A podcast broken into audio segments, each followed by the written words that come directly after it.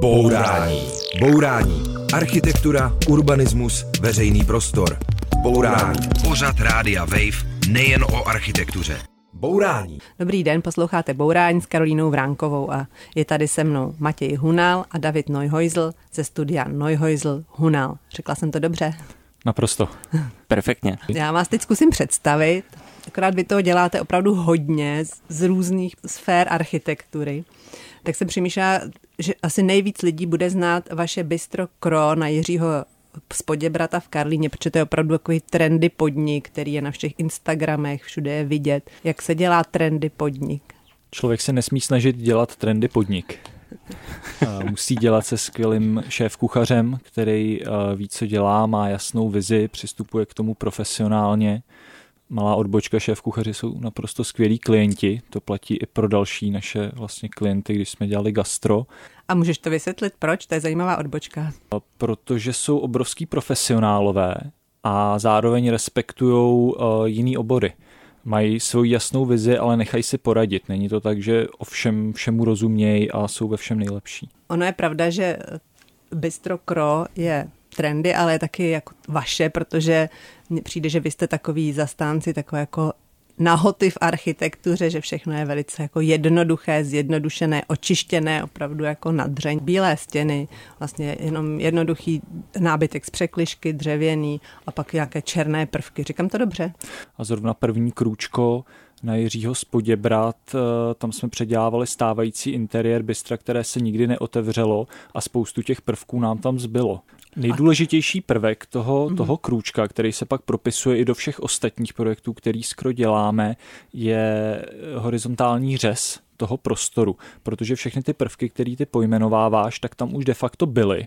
Ty stěny, s těma jsme nemohli nic dělat kvůli rozpočtu a my jsme na to zareagovali tak, že jsme tenhle ten, řekněme, nějaký nepořádek, že jsme sjednotili tím řezem, kdy tam vznikla taková čepice, šedá, kdy jsme vlastně jenom z lepidla uh, sjednotili celý ten hořejšek. A pod tím jsme nechali ten chaos, který se tam děl, který jsme jak promyšleně doplnili kachličkama, nerezem, jednoduchýma, jednoduchýma prvkama a pak jsme to vlastně podtrhli celý, vlastně jsme přemýšleli, jak tohle to nasvítíme, protože je to maličký prostor, tak v nějaký okamžik tam vznikla skica blesku, pojďme, si z toho, pojďme to úplně rozbít a v té horizontální linii tam vlastně nějaký ikonický blesk.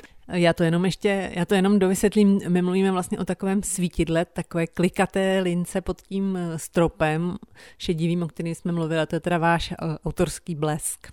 Pro to je čáranice, kterou jsem vzal ze svý skice a de facto jedna ku jedný jsme ji překlopili, nechali vyrobit a je tam. Mm-hmm. A vy o tom vlastně opravdu uvažujete hodně sofistikovaně, tak jako slyší na to třeba ty, ty šéf kuchaři nebo obecně ty zákazníci, protože možná, že si někdo představuje, že to jako berete moc vědecky a že prostě jenom chce mít pohodlný podnik. Já si myslím, že to nevylučuje. Hlavně jde o to, že pro nás je důležitá čistota té myšlenky, která když se potom propíše do toho návrhu, tak to je ten základ. A... Pro nás je hodně důležitý, že řešíme všechno, řešíme každou vrstvu toho podniku a neřešíme je náhodně. Řešíme tak, že všechno má nějaký důvod a spolu souvisí i ty vrstvy vůči sobě, jak v sobě. Je to vlastně řekně takový jako systém struktur, který spolu jako pracujou a ve výsledku tak ty věci pak jsou celkově kompaktní a stažený a pracují dohromady. No a pozná to i třeba ten člověk, co si tam jde dát kuře? No, my věříme, že jo. My věříme, že právě přesně talent jako symbioza všech těch vrstev potom jakoby vytváří příjemný, nerušivý interiér. A vy jste dělali tady zmíněné Crow Kitchen, pak jste dělali restauraci Itery, která je v Holešovicích, Nové bistro, teď nevím, jestli to dobře řeknu, a An, Bistro An. Bistro An na Hračanské v Praze a teď chystáte zase další podnik. Oni ty gastrointeriéry mají určitě nějaké svoje jako speciální požadavky, třeba možná nějaké praktické, tak co jste se o tom gastru jako naučili zatím? To bych taky rád věděl, upřímně řečeno. my to máme tak, že my programově přistupujeme každý díl projektu úplně z nuly. Absolutně tabula ráza i programově. Takže samozřejmě jsme nabrali spoustu zkušeností, jak ty věci fungují a tak dále, ale pro nás to je, víme, že nic nevíme a každý ten projekt je opravdu od začátku. Víme, že vedle kávovaru má být odklep, což je myslím, že docela důležitá věc. A pod tím koš. Já si myslím, že je důležitý, že hlavně rádi do těch podniků chodíme, takže se snažíme právě pozorovat to, jaká ta atmosféra v těch podnicích je. Hodně řešíme vlastně světelné podmínky v těch podnicích. V tom myslím, že se postupně taky jako učíme eh, k tomu nějakým způsobem eh, sofistikovanějíc jakoby eh, přistupovat. Mm, no to je mi přijde velice důležitý pro nějaký pohodlí teda uživatele. Takže... Je to tak. A pak je to taky samozřejmě o tom nastavení vlastně toho provozu v rámci toho fungování. Ještě. Mm, a jak teda má být, jaký má být světlo v podniku? Za mě ho tam má být především málo. málo. Já si tak myslím, že ta intimita právě toho prostoru uh, se dá právě tím světlem jako krásně vytvořit. Myslím, že to dobře zafungovalo třeba právě v The Eatery, kde přesně nemáme žádné obecné osvětlení, ale pouze nasvícení vlastně každý každý jako jenom stůl nebo každý talíř vlastně ve výsledku. Hmm. Takže to potom jako vytvoří jenom bodov, takový změť bodových svítidel. No. Pak samozřejmě záleží, když člověk dělá ty pivnici klasickou českou, kterou jsme rekonstruovali, kde je luster, tak tam luster samozřejmě zůstane, ale dodáme třeba nějaké nepřímé osvětlení na klenbu nebo nějaké decentní světelní, světelné body. Takže to osvětlení je docela pro nás eh, důležitá vrstva. Další věc, který se věnujete, jsou eh, rekonstrukce bytu. A my jsme se spolu eh, poprvé setkali v roce 2017 před panelákem v Krči, kde jste právě dělali rekonstrukci, kterou, kde jste vlastně ten jako úplně standardní panelákový byt proměnili v takový industriální prostor, kde jste ho opravdu očesali na panely, eh, dráty vedení šly jakoby povrchem, byly tam všude viditelné, čitelné, bylo tam spousta šedé a bílé. Tehdy si tu rekonstrukci u vás objednal DJ Doemix a spokojeně tam žil, tak žije tam pořád a jak to tam vypadá teď? Pokud víme, tak tam žije pořád.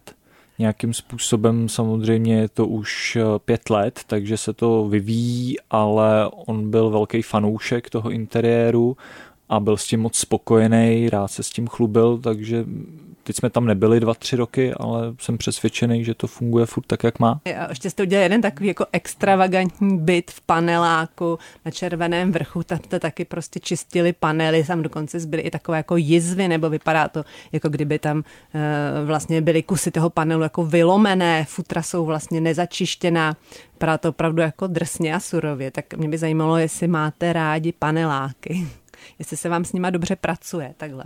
Ano, Samozřejmě to záleží primárně na klientovi. To je základ veškeré architektury, ale nepracuje jsem s nám s nima vůbec špatně a často mývají prostorové kvality, který pokud je ochota ambice využít, tak uh, můžou vznikat velmi fajn a příjemný bydlení. Hmm. Plus, je to, plus je tam právě teda jako skrytý potenciál toho materiálu, toho panelu, který přesně, když je uh, fajn klient a cítíme společnou cestu, tak eh, se to dá nějakým způsobem využít. No.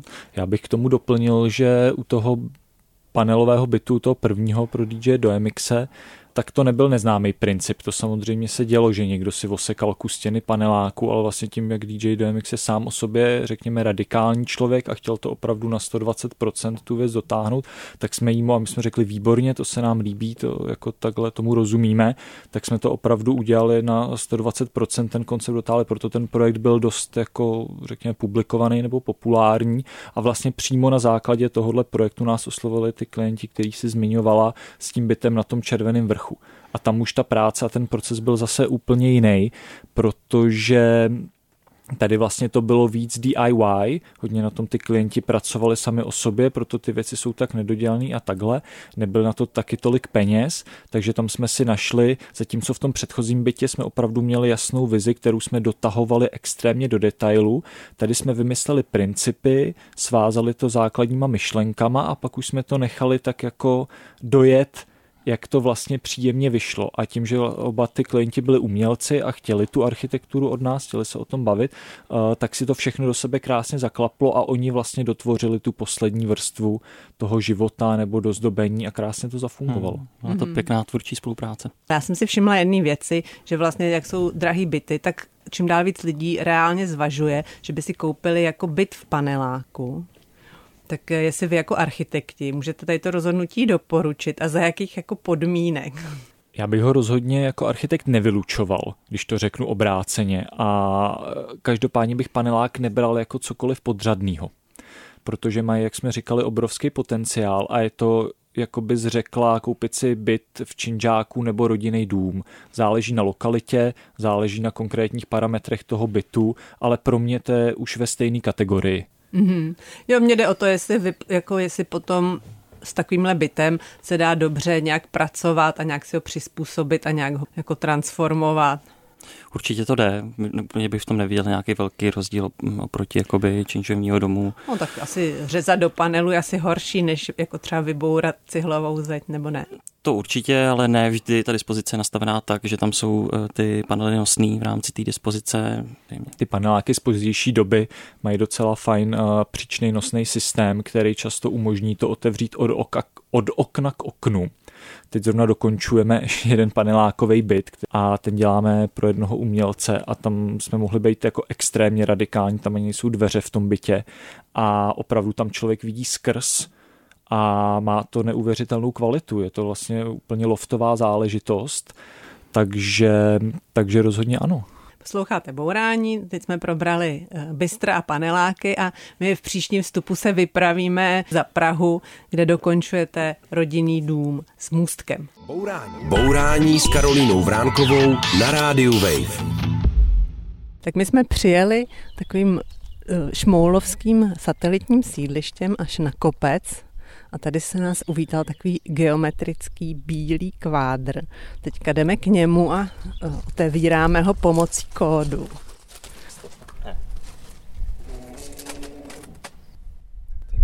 systém funguje. Matěj přiložil telefon ke klice, dveře se otvírají a vstupujeme dovnitř.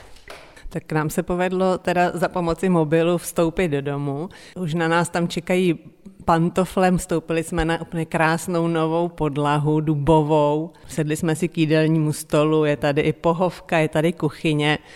Vypadá to, že byste je skoro mohlo bydlet, tak eh, proč se tu ještě nebydlí? Davide? Čeká se na definitivní dodělání interiéru, Jinak eh, de jure se tu už bydlet může, protože dům je skolaudovaný, takže se čeká na poslední dodělávky. Eh, ještě se tady trochu rozhlídneme, tak eh, je tady hodně bílo, je tady, je to prostě bílý obývák, nebo kuchyň s obývákem. Jedna část je vysoká zhruba těch 2,5 metru jako standardně a jedna je, má najednou takový vysoký průhled až vlastně o jedno patro. To je proč? To je proto, abychom zdůraznili obytný prostor jako to hlavní jádro domu, kde se rodina zdržuje. A tady jsme si dovolili použít eh, příznačné plítvání prostorem, kdy prosvětlujeme a provzdušňujeme to hlavní jádro, padá tam světlo ze zhora, zároveň tam vznikají průhledy do chodby, do chodby eh, v horním patře i do takzvané pozorovatelny, kterou jsme tady vyrobili a celkově to zpříjemňuje ten dům a dává mu to význam. No a tím, že ten vlastně obývák je vlastně přes dvě patra, tak ale tam jakoby odpadá jeden pokoj, tak eh, nebylo investorům líto, že budou mít o jeden pokoj míň, museli jste je přesvědčovat, že chtějí mít takový vysoký, krásný obývák na úkor jednoho pokoje. Já nevím, jestli jsme museli úplně přesvědčovat, ale uh, Řekli jsme si klady a zápory a ukázali jsme vlastně k tomuhle projektu je potřeba říct, že je velmi pečlivě prokonzultovaný a de facto každý rozhodnutí, který tu je, je vysloveně schválený klientem.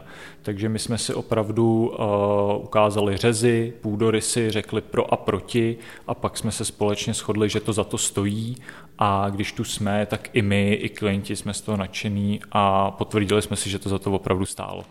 No, vypadá to nádherně, to potvrzuji i já. Je to pro takový vysoký vzdušný prostor, který má ještě takový vlastně až pod stropem okno. Mimochodem, jak se bude to okno mít? To se bude, to se bude mít ze štaflí zvenku i zevnitř. Já se ptám kvůli tomu, že o vás vím, že máte rádi takové super čisté koncepty, taky jsme už o tom na začátku mluvili a tady je to taky vidět. Třeba je tady jenom jeden rozměr oken, a ty okna jsou velice pravidelně rozmístěná po fasádě, takže to vlastně vypadá jako takový skoro abstraktní obraz. A vlastně funguje to i zevnitř, protože ta stejná okna jsou jakoby proti sobě, takže ve většině případů je možné jakoby vidět skrz ten dům. To je jen takový příklad. Vlastně nic tady není náhoda, ale všechno je součástí toho abstraktního konceptu. No takže by mě zajímalo, jestli občas jste byli ochotní třeba ustoupit z toho konceptu nějakým přáním klienta, tam to vlastně není, jako on to není souboj, to není o ustupování, je to vlastně o hledání si důvodů a společnému uh, nalezení společné dohody. Uh, třeba my jsme tenhle ten dům opravdu projektovali do posledního detailu, včetně interiéru, takže třeba to, že ten interiér je právě bílý se světlým dřevem, taky něco, co bylo přání klienta, bylo mít světlý, světlý interiér a proto jsme ho tak navrhli a pak, pak jsme si vlastně proskoušeli spoustu variant, je právě, že i tady jsme opravdu opravdu jako vyrendrovali a vykreslili x variant na každé řešení, aby jsme se na něm shodli a opravdu všichni s ním byli uh, spokojení. A bylo něco, co si přál klient, co vy jste si třeba ani moc nepřáli, ale pak jste uznali, že má pravdu? Klient, co si určitě spojím, Matěj zatím bude přešet, se něco vzpomene, ale vím, že klient eh, našel, našel krásný betonový parapety venkovní na okna. My jsme je chtěli kamenný a on potom našel ty betonové úplně skvěle a k tomu domu se jako výborně hodí. takže jsi směl dát eh, betonové parapety. Oni byli mnohem levnější než ty kamenný, ale vypadají výborně. Celkově k tomu domu, domu sedí perfektně, takže to je rozhodně skvělá přidaná hodnota. A on je to váš první hotový dům. Říkám to dobře? Novostavba, tak. Re, rekonstrukce domu už máme hotové, ale první opravdu nový dům. A pojďte mi popsat tu cestu eh, k tomuhle projektu. Ono se říká, že tyhle ty první projekty u si architektů zadávají investoři z kategorie FFF, neboli Friends Family Fools, čili kamarádi nebo rodina, nebo nějaký blázen, který uvěří těm architektům. Tak jaký byl tenhle případ? Tenhle ten případ nepatřil do téhle svatý trojice ale eh, vlastně přes eh, v té době naší zpřízněnou spolupracující projektní kancelář, na kterou se klienti obrátili, tak eh, ty nás vlastně propojili, protože právě přesně to byli klienti, kteří chtěli něco navíc a ne se jenom vybrat dům z katalogu, ale chtěli dům na míru s tím, že tam teda splníme ty jejich představy a přidáme něco navíc. Tak. Kolik měli peněz? My neznáme konečnou částku. Je pravda, že ten projekt trvá už čtvrtým rokem. Začali jsme v roce 2018 a finálně dokončený bude, doufáme, do konce roku 2022, takže to bude de facto pět let práce a nemáme přehled o finálních, eh, finálních částkách ještě tím, že vlastně v rámci toho aktuálního zdražování extrémního, tak to půjde ještě někam jinam. Eh, určitě jsme přes 10 milionů. Ale v základu jsme ten dům eh, od začátku se snažili navrhovat vlastně jakoby kompaktní a na rozumný rozměry tak, aby právě jsme se vyvarovali nějakým zbytečným více nákladům v rámci té výstavby. Ale samozřejmě ty ceny rostou a to se nedalo úplně předpokládat. Hmm. A co byste ještě řekli, že tady je jako speciálního, nebo na co se rádi díváte, na co se třeba rád dívá i klient, čeho má radost? Klient se nejradši kouká na výhledy, který tenhle dům uh, poskytuje, protože tady z kopce máme opravdu krásné výhledy do krajiny, kterými jsme rámovali francouzskýma oknama. Hodně si v tomhle domu hrajeme s průhledama skrz na skrz, jak příčně. Ten dům je takový podélný, podélnější, obdélní, jako velmi protaženějších proporcí. A ty průhledy fungují teda jak příčně, tak i podélně, takže opravdu se podívám vždycky skrz na skrz a na ty výhledy vlastně reaguje i ten i ten náš můstek, který pak poskytuje výhled do krajiny opravdu 360 stupňů, protože jsme na vrcholku, na vrcholku kopce. Je to pravda, no my se díváme opravdu takovým nejméně pěti, pět metrů dlouhým francouzským, šest dokonce metrů dlouhým francouzským oknem na takový různý odstíny zeleně, prostě z kopce do krajiny, to je moc krásný a ještě se budeme podívat teda do horního patra na onen můstek, protože vlastně, to jsme ještě neřekli, tenhle dům se jmenuje Dům s můstkem. My jsme vyšli po, sch- po schodišti do patra, to schodiště má autorské zábradlí a prošli jsme do takové chodby, kterou je vlastně vidět další průhled do zeleně, takový obraz na konci chodby.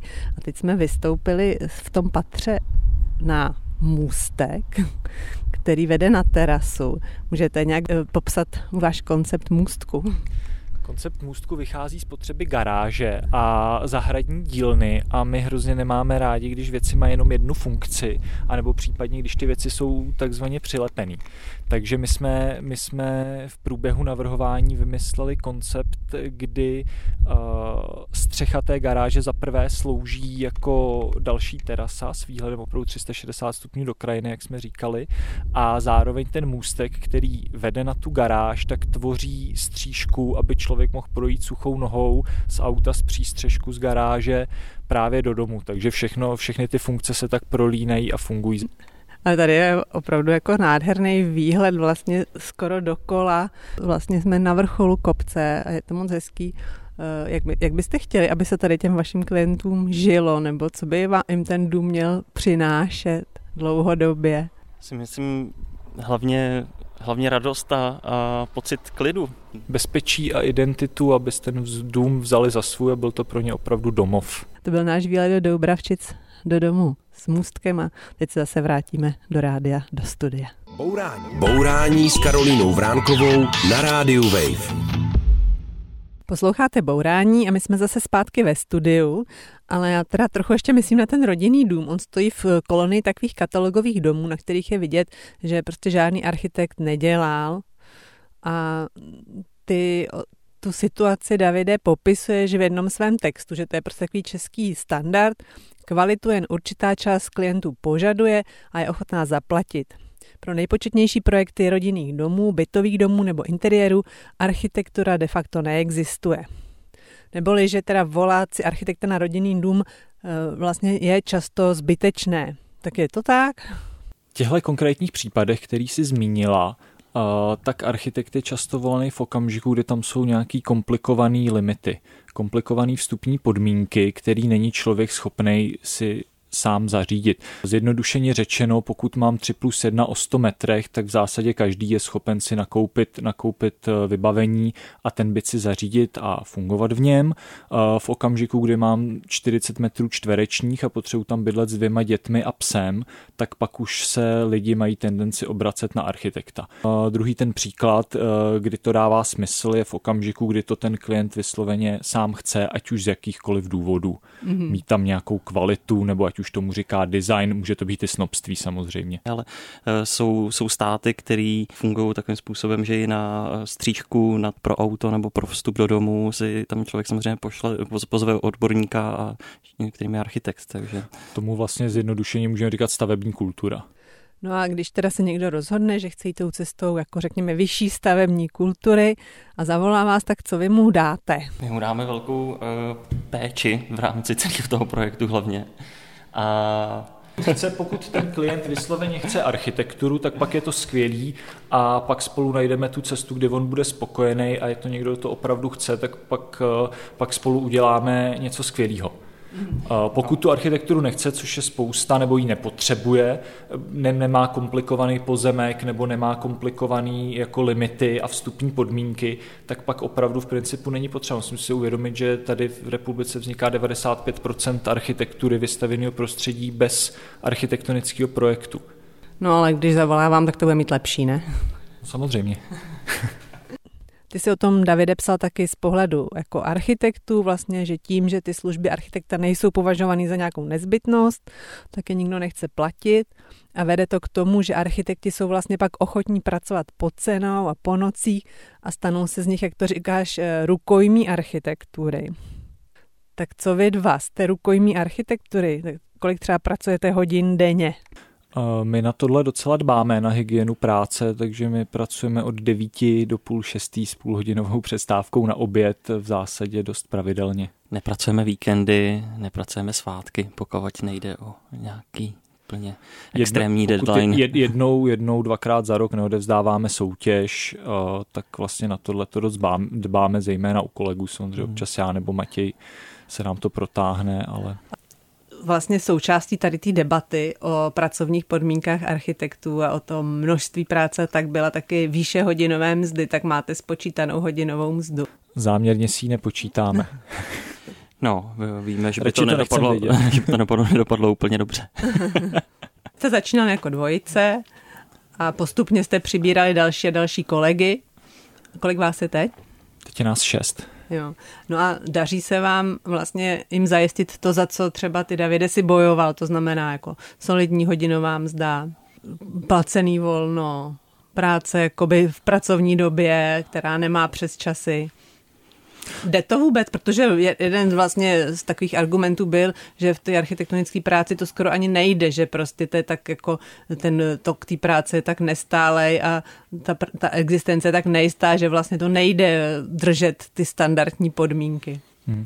Tam samozřejmě záleží na porovnání taky těch ateliérů, protože to, co si zmiňovala, to rukojmí té architektury, uh, tak to třeba platí přesně typicky pro nás Matějem, jako začínající, bez zakázek, kdy my opravdu do toho dáváme všechno za minimální peníze a tak dále. To člověk samozřejmě nemůže, nemůže jakoby chtít po těch svých kolezích. To znamená v rámci jakoby maximálních možností to děláme tak, aby byli co nejvíc spokojení. Často to znamená, že i my máme míň, než ve výsledku mají oni a dbáme na to i kromě těch nových záležitostí, aby ta práce byla příjemná. V rámci toho se snažíme o maximum možného, oplacený volno, o přes časy se píšou. Team buildingy, kafe. uh...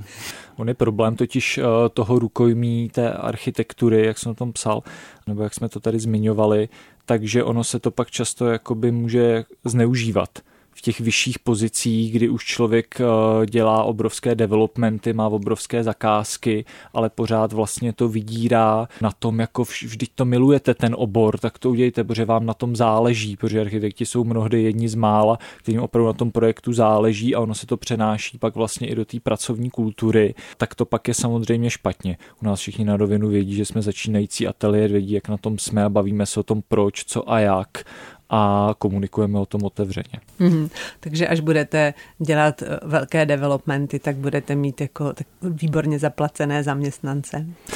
Chtěli bychom, rozhodně bychom tak. chtěli. Je to náš jako plán? Mm-hmm. Ne, představa, představa, že my jezdíme kabrioletem a stavíme si rodinný domy za Prahou a u nás dělají lidi za 100 korun na hodinu, tak to mi přijde absolutně nemorální a neetický.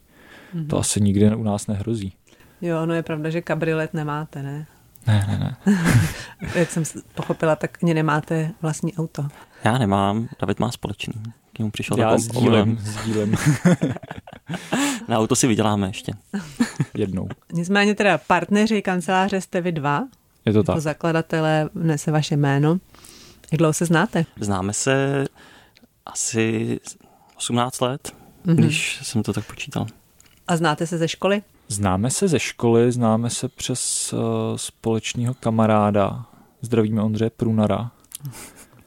Já jsem šel zrovna na prodlouženou do tanečních a on měl volno doma a tam uh, byl s Matějem, tam dělali mejdan a já jsem tam pak za nima dorazil. A až po tanečních nebo místo tanečních? To, to tane- já myslím, že po při, přišel si v obleku a to my jsme pravda. měli mejdan ve dvou právě. No. tak takže se známe, známe se ze střední školy, řekněme od 15, od 16. Jo, takže jste šli jako společně na architekturu? To ani ne, naše cesty se tam před, před architekturou se jakoby mm, rozešly. Já jsem totiž, eh, já jsem totiž vůbec si nedovedl představit, že bych mohl studovat architekturu, protože neumím kreslit a už jsem byl přihlášený a studoval jsem úplně jiný, jiný školy. Jako a jaký?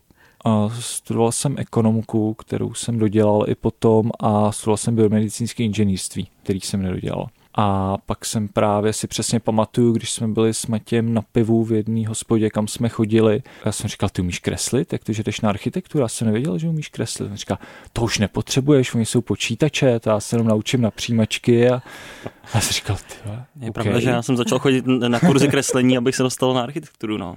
Je to tak. Takže to mi úplně otevřelo oči a přesně od té doby jsem říkal, ty, tak já bych možná na tu architekturu mohl. No, takže jste spolu už jako dlouho a intenzivně, jo.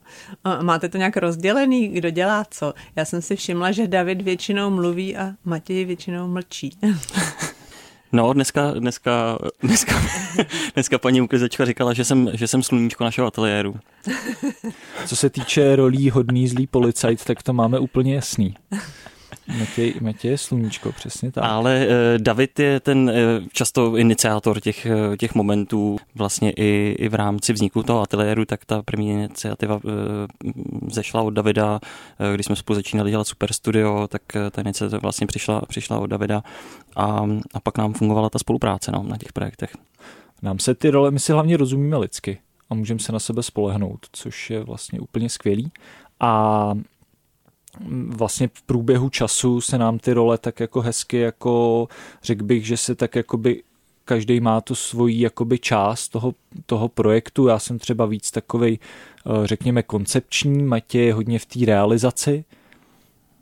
A já jsem si vždycky říkal, že právě Matěj je takový kanonír, který ty věci jako proměňuje, asi takový špílmacher. Eh, tohle tomu budou rozumět eh, fotbalisti mezi posluchači teda. Bourání. Bourání. Předsudky o architektuře drtíme s Karolínou Vránkovou na rádiu Wave. Posloucháte Bourání, povídáme si s Davidem Nojhojzlem a Matějem Hunalem a máme před sebou jako poslední část Bourání a vlastně toho ještě strašně moc, co vy děláte, o čem by se dalo mluvit. Děláte spoustu soutěží, ty Davide vyučuješ, píšeš a taky mimo jiné děláš dizertační práci na téma veřejný development. Co to je? Když jsem, když jsem začal dělat tohleto téma, tak jsem to schválně googlil a zjistil jsem, že na to jsem dostal asi čtyři výsledky, doslova. Takže první, co jsem musel udělat, bylo vlastně vydefinovat vůbec ten termín. A když tímhle tím začnu, tak eh, development obecně je de facto jakákoliv investice do nemovitosti za účelem jejího zhodnocení. Takže veřejný development je jakákoliv investice do nemovitosti, kterou dělá veřejný sektor. To znamená, je to oprava silnice, je to výstavba obecního bydlení, je to klidně i výstavba čističky odpadních vod.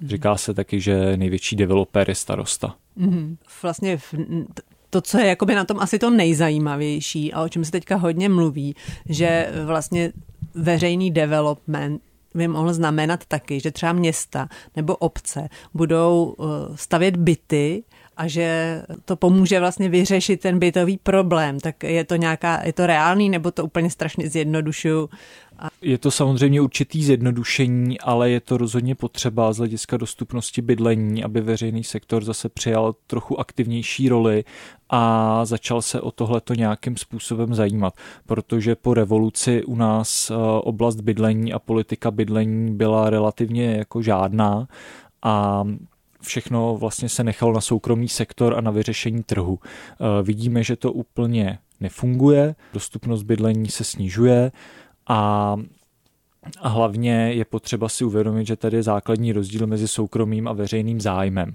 A aby my jsme se mohli nějak udržitelně, smysluplně rozvíjet, jak celá společnost, tak naše území, tak je potřeba ty zájmy harmonizovat, protože logicky soukromý podnikatel nebo majitel, jeho zájmem je, řekněme zjednodušeně řečeno, zisk a nikoli to, aby vznikl smysluplný kus města to samozřejmě to platí i pro bydlení, takže ono, ono teď zjišťujeme, kdy jsme měli ten výkyv toho kivadla na stranu toho veřejného za socialismu, pak se extrémně ten swing poslal na druhou stranu a teď se zase posouváme trošku do toho středu. A ty jsi k tomu říkal i nějaký čísla, kolik procent eh, bytové výstavby vlastně takhle vzniká v tom veřejném sektoru?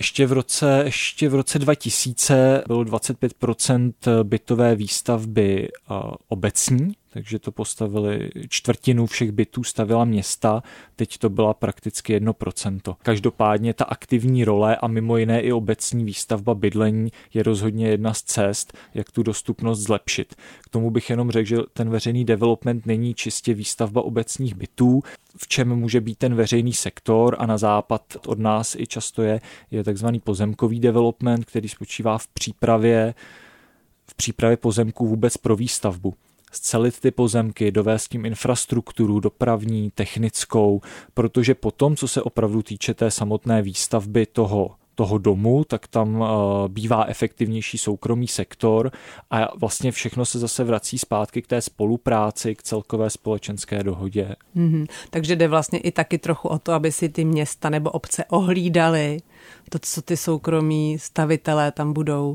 v jejich území dělat.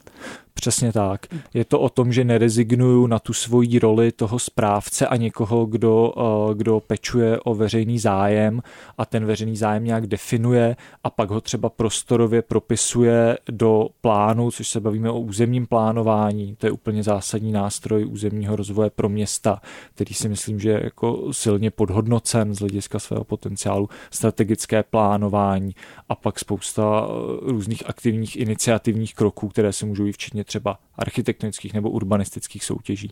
Jakoby je to fakt téma na dizertaci, takže zase to trochu zjednoduším. Můžeš říct nějaký příklad toho, kdy se to opravdu povedlo, že to město nebo obec se vložilo do toho developmentu způsobem, který prostě přines dobrý výsledek? Můžeme si ukázat třeba nějaký dům, který takhle vzniknul, nebo nějakou třeba nějaký komplex, čtvrt? Co se týče měst, tak eh, pozitivní příklad je určitě Brno, které v té vlně privatizace v 90. letech si dalo jasnou politiku, že si ponechá 15% bytového fondu ve vlastnictví města, to opravdu dodrželi. Všechny ty peníze, které získávali z privatizace, tak investovali do bytové výstavby, do přípravy pozemků a tak dále.